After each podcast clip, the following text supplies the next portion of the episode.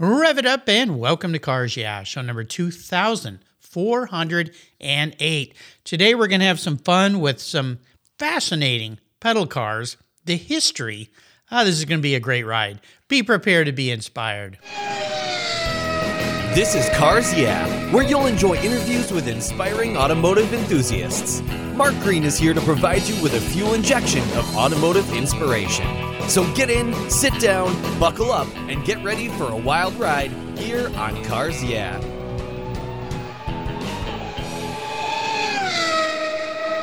Hello, inspiring automotive enthusiasts, and welcome to Cars Yeah. Today I'm across the pond again. I seem to get over to the UK quite often this year in Stourbridge in the UK with a very special guest by the name of David Whyley. David, welcome to Cars Yeah. Do you have any gear, and are you ready to release the clutch?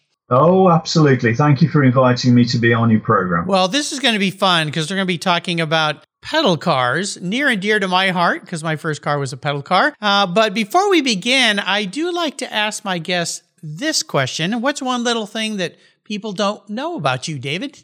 Uh, one thing people may not know about me is that I guess, well, professionally, I owe my, my place in the in the world to my grandmother who was one of the last ladies who made nails, wrought iron nails, in a, on an open fire. That was her job. And she didn't want her, her grandson to, to, to work in heavy industry. So she instilled in me that, that belief that, that education was the way out. And that's probably um, the thing that's got me to the place talking with you, really. Wow. Well, that's fascinating. My goodness.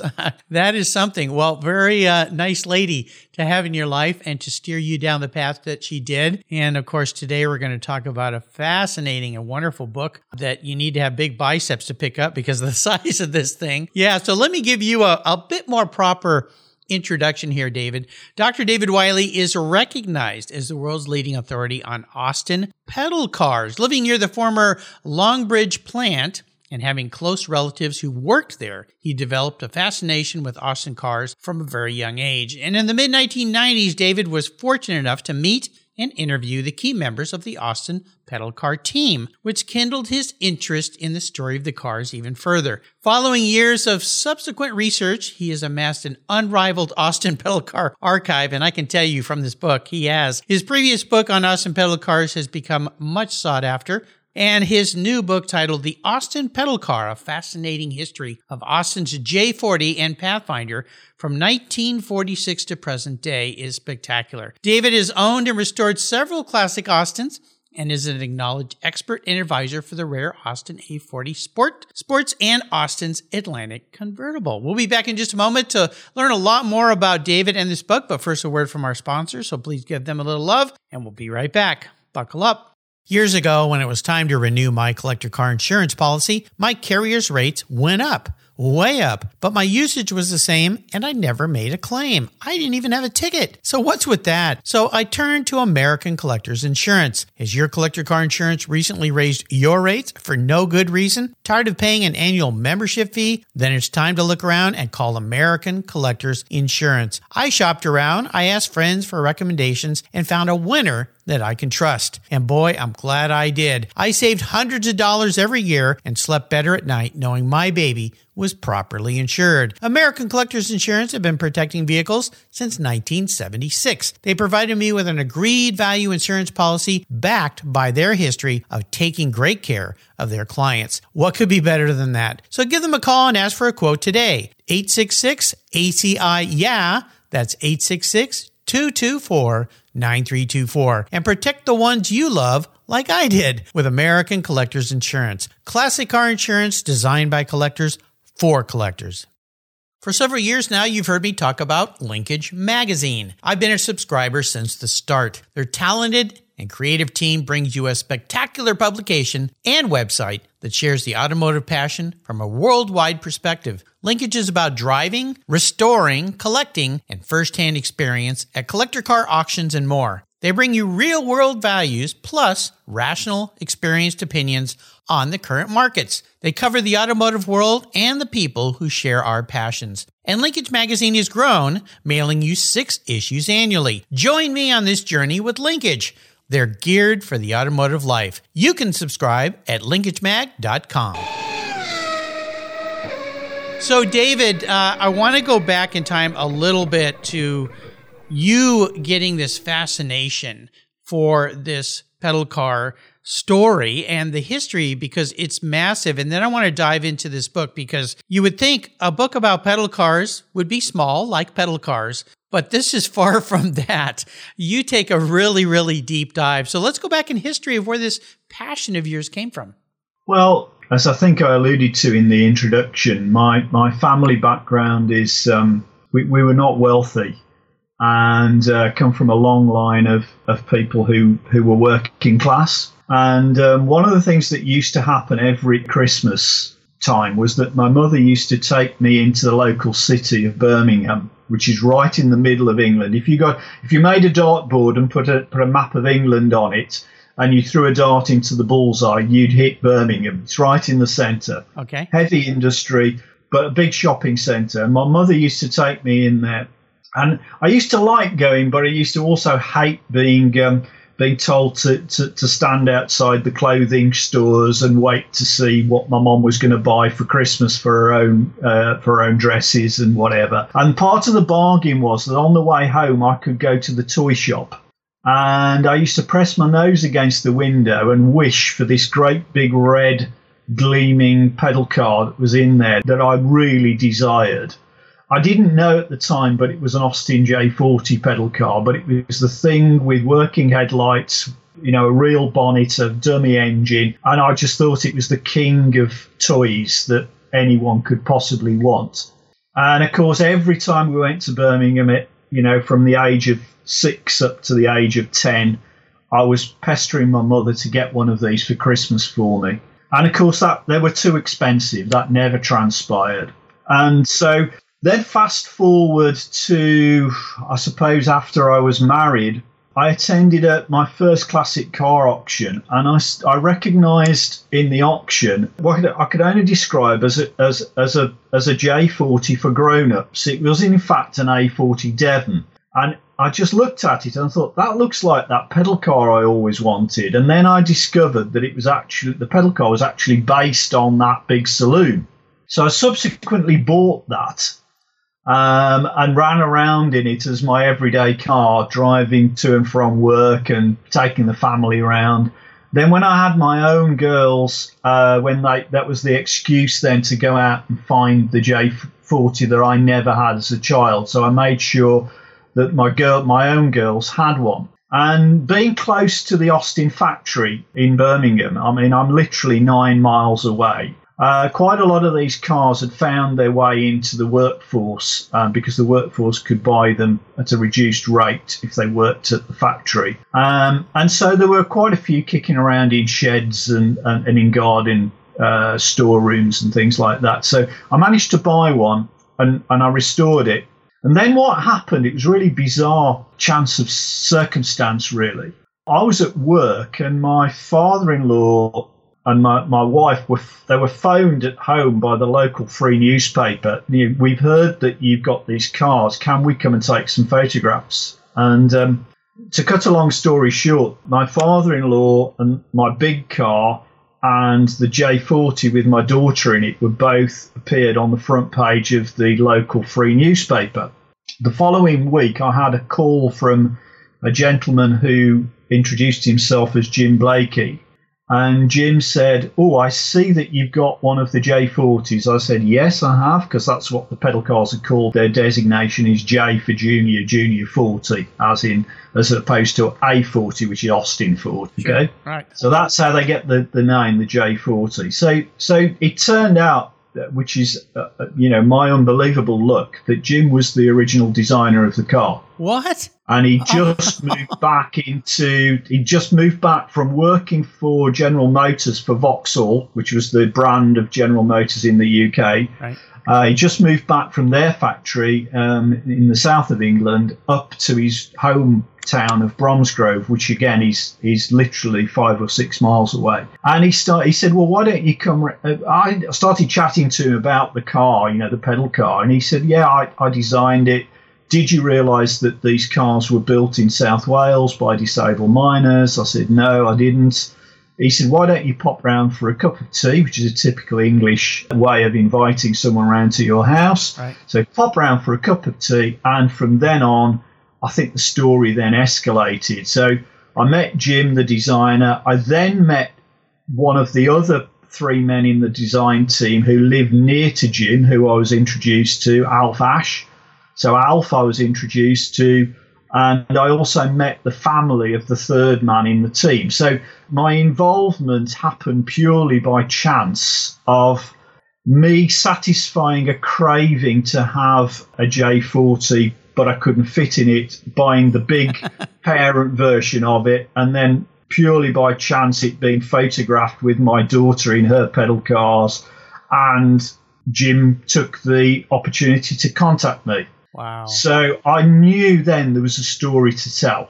I'd also previously written a book on Austin uh, during uh, relating to the period 45 to 54, which is the period I'm really interested in. And I'd been up to the Longbridge plant and I'd discovered the photographic archive, which no one had literally opened. It was a working archive, uh, a working set of dr- uh, cabinets with with uh, negative packets in, and as they were working from job to job over the years, they just literally put the unused negatives into into the packets, and I, I I opened them up, and it was a treasure trove of images. So I knew there were some images of the J40 prototypes in there.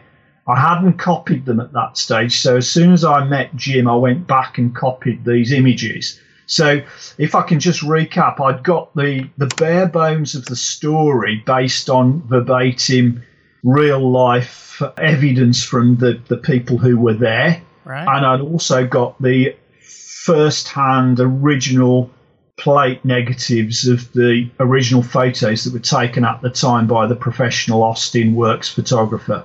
Wow. So just to give you a bit of context, Austin is a was a big deal in the UK because it was so centrally located in, in the centre of England, in Birmingham, in Longbridge. Obviously, after Herbert Austin had invented the, the diminutive Austin 7, which was the car for the, the first car for the masses, and he'd made his fortune out of that. The Austin Motor Company was pro- arguably one of the biggest motor companies in the, in the UK at the time.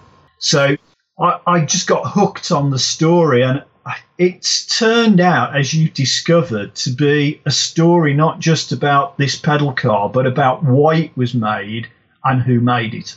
Yeah, it's fascinating. I mean, it's massive. I guess it would be like uh, digging for treasure and you find one little box and then under it's another one and another one and another one. And just more treasure keeps coming out. And all the story really needed to be told because what you've done in this book and the team you obviously worked with and our friends at Porter Press uh, who published this book, I mean, and the people at Austin Cars, it's just incredible. So let me ask you this. I always ask guests about inspirations in their life. But as far as the inspiration for you, I think you kind of gave away a little the story of why you tackled this massive book. Yeah, I mean, the, the inspiration for me was that I can't think of another automotive manufacturer that's produced such a high quality replica pedal car that's so close to the real thing. But more importantly, the reasoning behind its production. So the pedal car is just the manifestation of a desire to do some benevolent social benefit to people who had served our country well during World War II and also subsequently after, in the years after World War II. So I think the desire there was to really I never thought that the designers of the pedal car got the recognition that they deserved while they were they were they were very modest men, very um, and they were all men at that time, uh, very modest men, and they never got the recognition that they deserved. And I always thought it was almost my duty, to, because I've been fortunate to be gifted all of these various contacts and photographs, to try and tell that story for the benefit of and, and, and place it in posterity, posterity, really. That was my motivation. So at the time I published my first slim volume, which I self published, J40s were had very little interest. Uh, there was little interest in them. Uh, everybody told me I was I was mad to even tell the story. Nobody will be interested. Well, we sold 2,000 copies within a year and had a reprint of a further 2,000.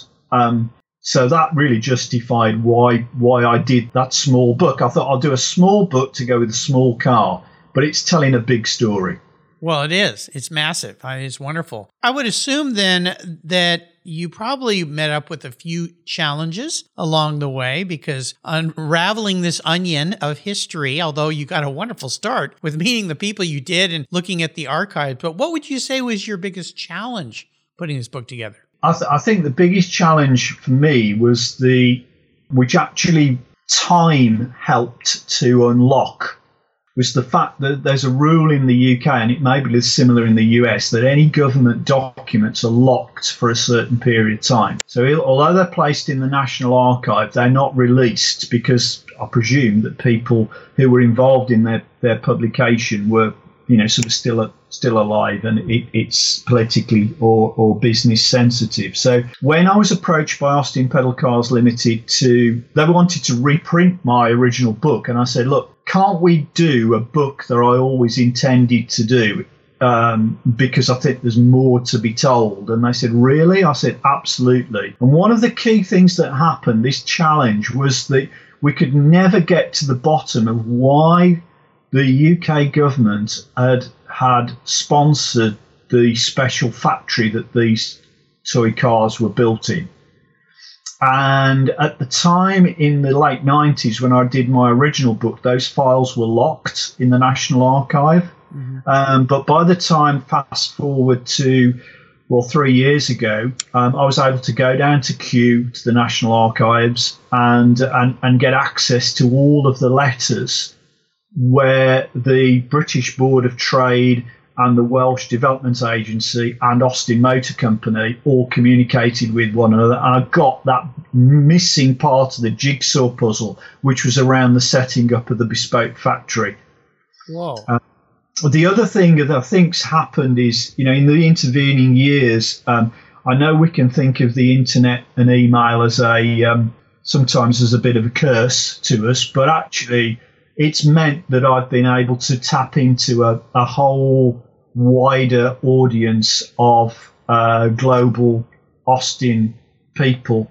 Um, lots of help from Canada, from North America, from Australia, and from Europe, uh, because the J40 pedal car, you know, was meant to be a global product for Austin. Um, so, so those the key challenges. I think one was one was getting access to people which the internet has, has helped, and, and, and remote archives. So we found a great treasure trove in the Vancouver National Archives of, of road safety use of the J40. Wow. By their parks department. Unbelievable photos that are in the book. Yeah. And then the National Archive had kept these documents, which were all tied up in red ribbon when I opened them. And I'm sure I was the first person to open them up since they were closed, you know, back in the 1950s. So it was great to. Um, those are the two big challenges that I think time had, had helped with. Yeah, it's it's a fascinating story, really. It's almost like the title should be a big, big story about a little car. You, you, know, you're absolutely spot on. I mean, the thing is that I try to get Porter Press to, to portray in the press release this isn't just a, a, story about the car. The car is fantastic in itself in a way because, it, as I said, it's a miniature replica of that A40 Devon, and it, it, you know, Jim just got the design spot on. It appealed to me as a five-year-old. And when you go down to Goodwood Revival, go to Goodwood Revival, which takes place in the south of England, which is which is a, a period three-day event, uh, all participants that go there dress in period clothing. It's a total recreation of the 1950s and 60s. When they introduced the J40 pedal car race there, it showed that the children who look at the cars now, time has not altered that design. They still want to own one, they still want to get in one. So it isn't just their grandparents and parents saying you you will you'll have to like this because I did. The children genuinely want to get in because it's so cute and it just looks like someone might draw a car. You know, Oh, it yeah. looks like someone's interpretation of a car. So so that's that to me is is what Jim got right about the J40. It just entrances people. And then layered onto that, as I tried to get Porter to to articulate, is the whole social engineering side of the scheme. So Leonard Lord, who was the chairman of Austin Motor Company in 45, he had the idea that he wanted the returning servicemen from the war who might have been disabled, they might have lost a limb, they might have been what we call now post-traumatic stress disorder. We, you know, we, they, they would have mental problems. He actually pioneered what we now call as industrial medicine. He was the first chairman, certainly in the UK, to employ a senior consultant to look after these uh, returning servicemen and make sure they could contribute back into the Austin factory. They set up a special rehabilitation centre with adaptive, what again, what we now call adaptive technology. They didn't call it that then. And this was to try and get these uh, these returning servicemen back to improve their well-being after they'd gone through a traumatic time. So originally, he came up this, with this idea to use some of the scrap metal and scrap products from the main production line to build a kiddie's um, pedal car to to get the disabled returnees back into the idea of working with metal, with bearings, with sewing stuff, all of those manipulative skills. Okay. And the idea was that it would be part of the Longbridge rehabilitation scheme. But then what happened was that the UK government, which was a which was a Labour government at the time, and, and what they what they recognised was that there was a real problem in this in the, the coal mining district of South Wales, which is to the to the west of Longbridge, and the miners who'd been working there mining anthracite coal really had a problem with, with lung disease because the dust was, was infecting them.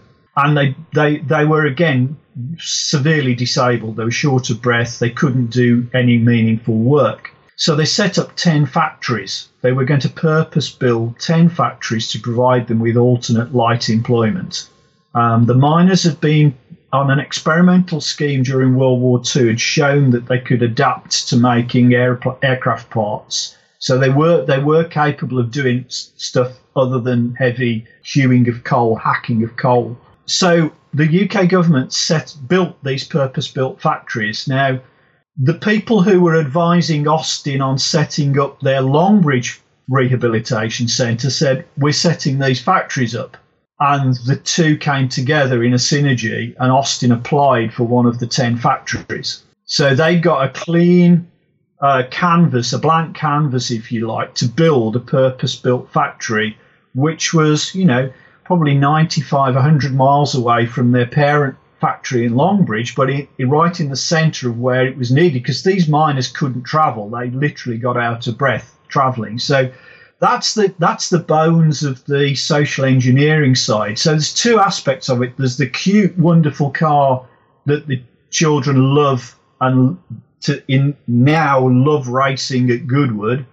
And then you've got the social engineering side, which is actually trying to find gainful and meaningful employment for a group of disadvantaged uh, parts of our uh, of our society. Oh my gosh. Well, I mean, th- this is how the book got so big because there's so much more to it than just manufacturing toys for children. It goes Sure. so much deeper and so much more important uh, to help people. I mean, it's a, it's a fascinating and wonderful story. And I can't express to you listeners enough that if you love cars, and those of us who love cars, of course, beckon back to our days of toys. My first significant toy car was my Garton Cadillac which was a pedal Yes. car that my uncle gave me. It had been his, so it was a little scuffed and worn, but I thought this was the coolest thing ever. It was yellow and, you know, I could pedal around. I think I was, you know, two and a half or something like that. And of course, you'll love this. My also my first most valuable, and I still have it today, toy car was my Matchbox by Lesney, another UK company that came and expanded. And it's a little Jaguar XKE my father bought me the day that he got his 49 MG TC. So Wow. uh, a little bit of uh, British roots going on here. You know, I like to ask guests about special vehicles. And as I went into the story of your book, there's more than just the one car that we think of. Uh, there's some really cool models in there. I love the Paul Matthews Pathfinder. Now, since I'm a Uh-huh. since I'm a race car guy, that Yeah. struck my fancy. But if you looked at the cars that these guys manufactured, is there one that's a special one for you? Um, well, they they made two at the factory. They made the the first one actually was the Pathfinder. So what happened was they built the J40 prototype and they were worried that the miners couldn't build it because of the complex body shapes and they were they were concerned about the number of panels that were required to, to be assembled together. So they asked Jim Blakey and the design team if they could come up with a simpler model to to manufacture. And um, Jim used to uh, take his lunch break in the garage or uh, in the garage that they housed the Austin Historic Collection. And in there was the 1939 Austin twin cam race car. Ooh, yeah. And he used to sit in that with his lunchbox. and imagine he was racing at um, at Crystal Palace or wherever or Donington. And when he had the notion, when he was asked the question, "Can you come up with a simpler design?" They decided to build the Pathfinder, which was based on that twin cam race car, because basically it was two halves of a two body halves put together with a bonnet, a simple shaped bonnet, and they thought that the miners would would have find assembling those a lot easier. Um, so the Pathfinder's a special car. The Paul Matthews car is is a real find for us because it's the very car that was used by Paul Matthews, who was the son of one of the original workers, to peddle the scissors to the mayor to hand to the oldest worker to open the factory. Oh, and we thought that car, we, I've been searching for that car since 1999, and it turned up a year ago, last October Wow. uh, with all of the documentation. The other great find for us was uh, was the Royal uh, J40. Um, the Royal J40 was specially um, improved and finessed by one of the main Austin dealers, the uh, Carmart Limited, and it was donated to uh, Prince Charles, now King Charles. And it was always rumoured that it existed, and it took us probably 18 months to track it down within the Royal Collection. They agreed to photograph it for us, and sure enough, it was his car. And it was as we got one black and white image of it from back in the day, an archive image, but it turns out to be this lo- glorious d- deep green, a very dark green. Uh, it's trimmed in green hide. It's got as many extras on as obviously is deserving for a young prince. The only thing that's missing from the original specification is the is the fitted luggage that was in the boot. It had fitted luggage Raw- in the boot. Oh my gosh. we rather suspect that um, uh, the king's sister, Princess Anne, might have taken that to, to use, To but we don't. with, yeah. It's dis- it's disappeared. But those are the two big cars that. Um, so Austin only made those two models. Um, the third car of historic importance that turned up was, uh, I, and I must, I know we're running out of time, but I must tell you this story because it's like another piece of detective. Uh, well, it's just it's just one of those things that was meant to happen. Yeah. So when Goodwood decided to bring back racing J40s, they wanted to find out whether the historically that had happened before. And in 1955, Austin did the first race at Longbridge just for the employees. And then they did, they took a big, um, well, you'd call it a semi trailer with 20 J40s down to Silverstone Racetrack, which is an F1 race circuit now. Big, a UK, big lorry, as you would say. a big lorry, yeah. I was trying to, I was trying to use the uh, the, the US, US yeah, um, semi truck, yeah, yeah, semi truck. So they took these twenty cars and they held a race at Silverstone, going the wrong way down the start finish tra- straight. Because it was a proper race at Silverstone, the program records the the speed, which I think was nineteen point five miles per hour um, which isn't bad for two little legs pedaling away. Yeah, pedaling very hard. and, and, then and then it recorded who the winner was, and um, you're not going to believe this, but we managed to track him down.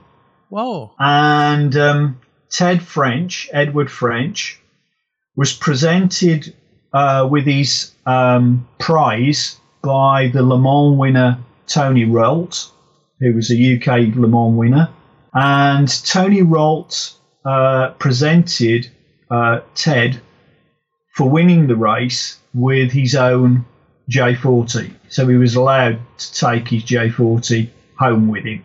Oh, wow. How cool. Now, fast forward to 2021, and we managed to track Ted down. I arranged to go and see him in 22 after the pandemic had eased up.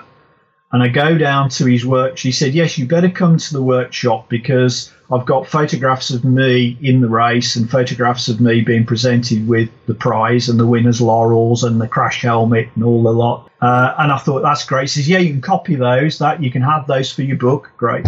So when I got there, he said to me, You're not going to believe this. He said, Would you now like to see the car? Oh, he had it still?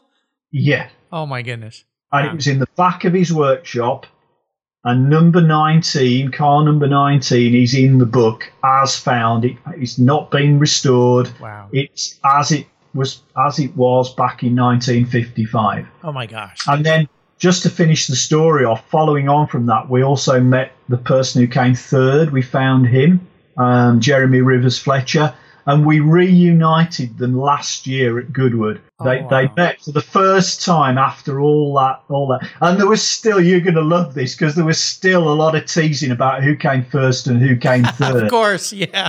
so once once a racer, always a racer. Oh yeah, absolutely. You you've got to be very proud of what you've done here because it, uh, uncovering all this history and and making something that was a little toy car so much bigger because it was and bringing that to us I, I really tip my hat to you. What makes you feel most proud about what you've done here?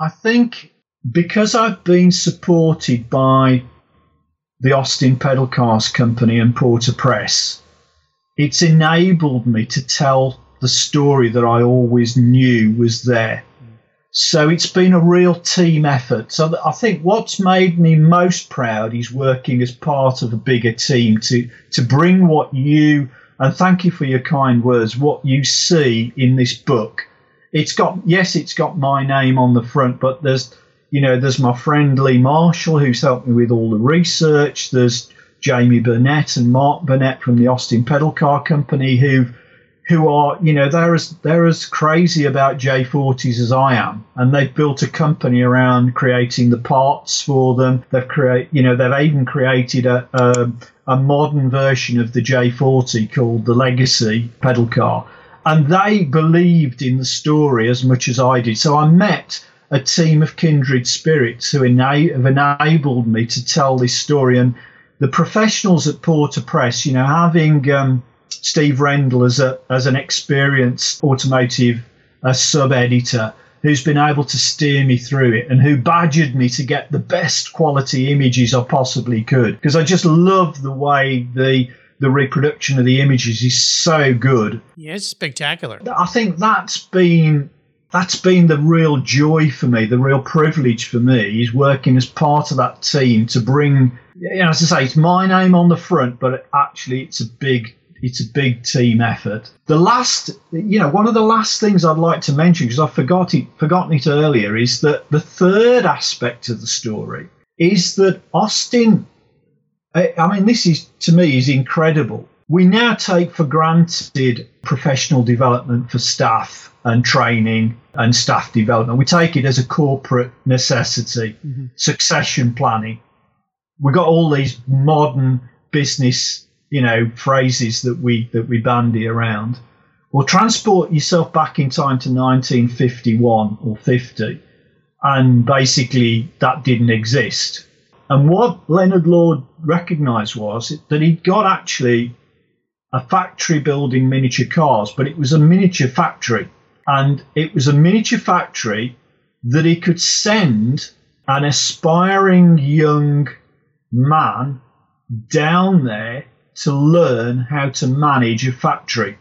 And that's what happened. They actually used the factory, the Bargoed factory, the pedal car factory, as a training ground for their up and coming managers.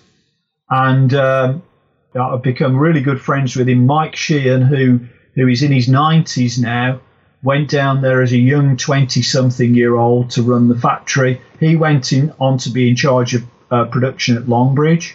Uh, Harold Musgrove went on to be in, in charge of Rover MG. And um, uh, another one of the managers who was down there, Dick Perry, went on to be manager of Rolls Royce.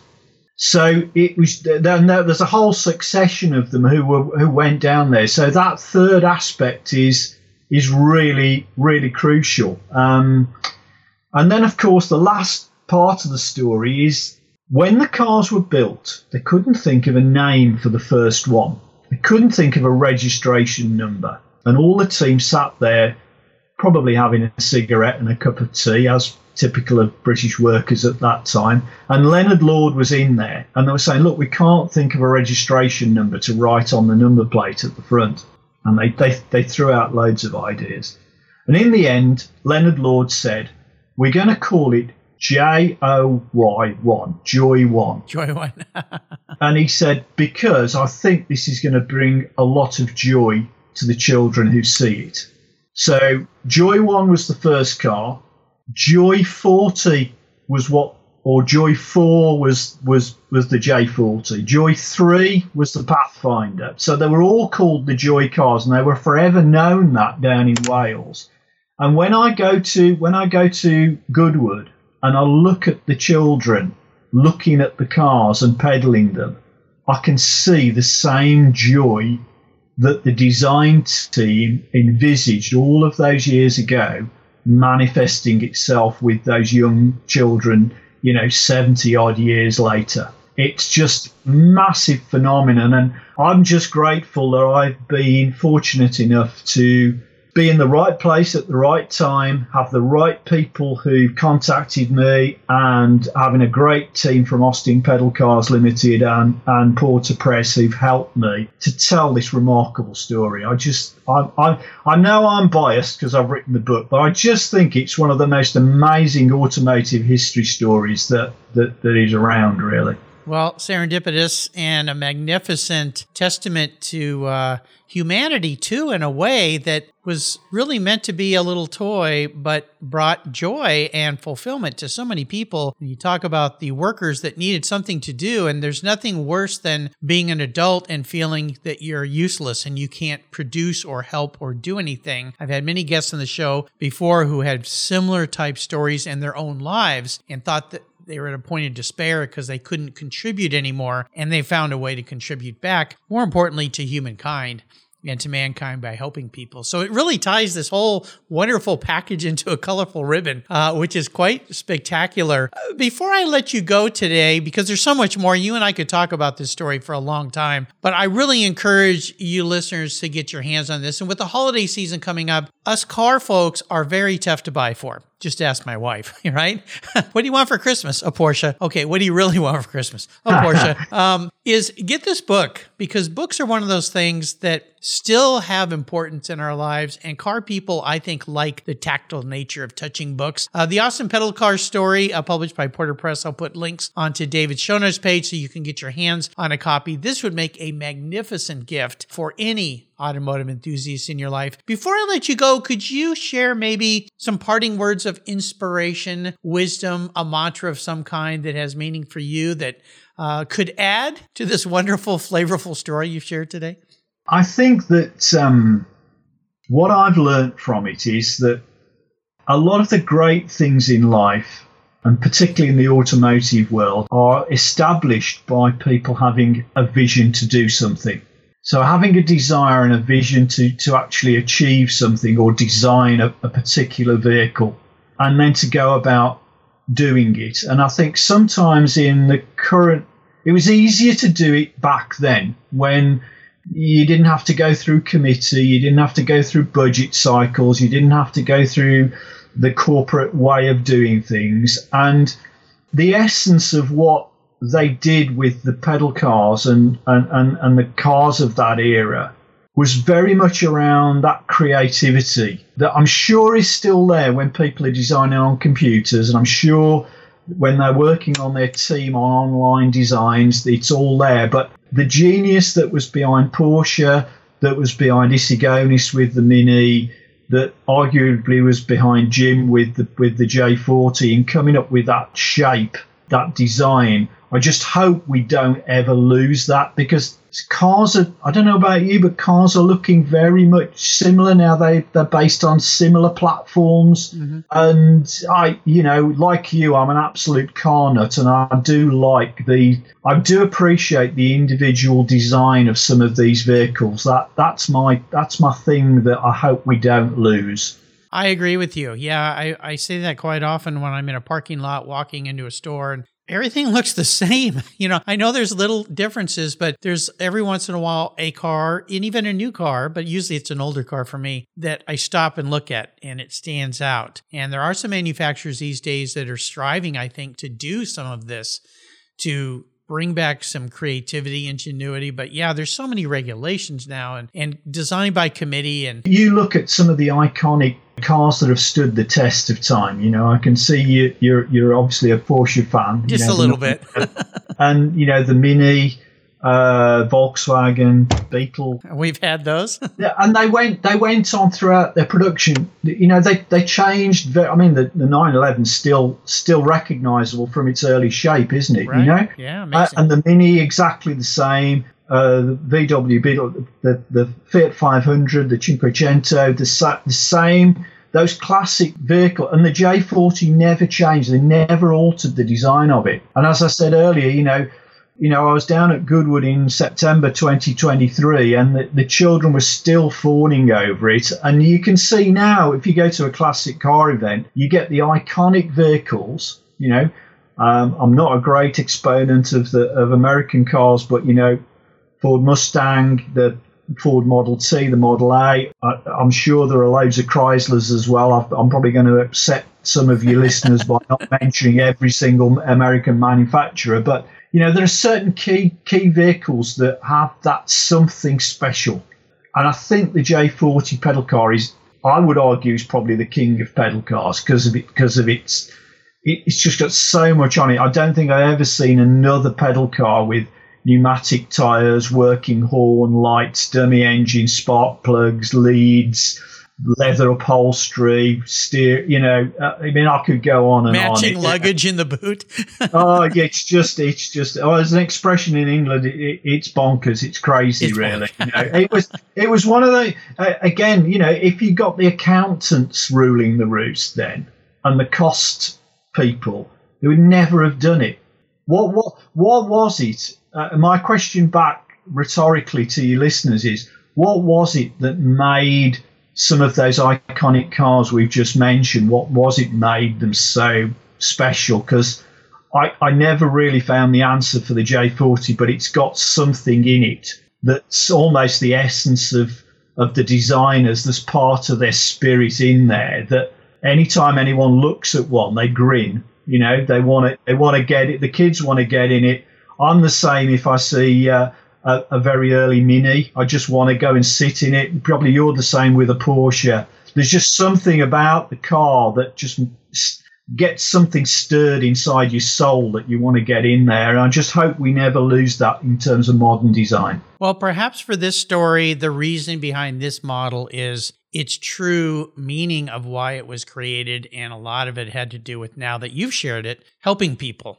And if yeah. you think about the Mini Cooper or the VW Beetle, these are cars that were meant so that a mass of people could afford the Model T to go and drive and not just for the upper echelon of society the elite or whomever they could get out and be free and that's what the car is all about is freedom is getting out of the road and going someplace and enjoying uh, the experience of getting there uh, and being there. So, how can er, can people follow along with you in any way? Are you active out there in the social media world, or uh, are you like many of my authors? Uh, you hide away in your writing studio. Um, well, no that the best the best way to to track what, what I'm going to do in terms of J40 is through the Austin Pedal Cars Limited website because we're going to be putting some some some blog posts and some news posts on there, especially as the reviews hopefully for the book come through. We will be doing some some stuff on there. But social media wise, I'm still sort of semi-retired, semi-working, so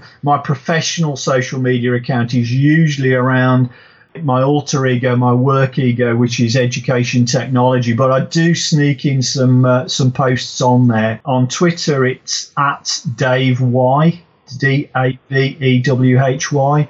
So if anybody wants to follow, I do sneak in some automotive tweets in there. Although you will come across some of my education technology ones as well. There you go. Awesome. That's great. I want to do a shout out to our friends, uh, Luis Gibbs at Porter Press for getting us together and Paul Garlick at Tonic Collective for getting us together. I really appreciate that. David, this has been a fascinating journey. Uh, what what car person doesn't smile when they think about a pedal car? And now I believe people will think about this particular pedal car in a very different light, a much more, not that it wasn't positive, but a much more positive light for what backed all this up. I can't thank you enough for writing this book. Until you and I talk again, my friend, I'll see you hopefully in a pedal car somewhere down the road. Well, absolutely. Thank you very much for having me on. And one thing for your listeners to remember is that 60% of the output of the J40 factory up until 1956 went overseas, and the majority of the output went to the US. So, hiding away somewhere are a lot of J40s. So get out there hunting is my advice. Uh, it sounds like wonderful advice. What a wonderful thing to find. And I've got two little grandkids now. Wouldn't it be great to find one of those for them? That would be cool. Well, we can help you restore it if you find it. There you go. I appreciate that. David, this has been spectacular. Thank you so much for sharing this book. Wonderful. No problem. Thank you for inviting me. You're welcome. 20, 50, or 100 years from now, Will there be a workforce to care for the collector vehicles we love? With auto shop programs disappearing across the country, it's a question we enthusiasts have to ask. That's why I support the RPM Foundation, which exists to ensure that the critical skills necessary to preserve and restore these vehicles aren't lost to time. One of the many ways RPM, which is short for Restoration, Preservation, and Mentorship, is accomplishing this goal is through workforce development initiatives the RPM apprenticeship program enables the next generation of artisans to earn a living while they learn the craft of restoring and preserving these vehicles directly from industry professionals. The Endangered Skills Program documents the process of masters training future craftspeople on a variety of critical skills in danger of being lost forever. For more information on how the RPM Foundation is driving the future of the collector vehicle skills trade, visit RPM Foundation today. They're one of the charities of choice here on Cars Yeah. Thank you so much for joining us on today's ride here at Cars Yeah. Drive on over to carsyeah.com to find show notes and inspiring automotive fun. Download your free copy of Filler Up a fun book filled with gorgeous photographs of fuel filler fun, including quotes from more inspiring automotive enthusiasts. Download your copy today, and we'll see you next time on Cars Yeah.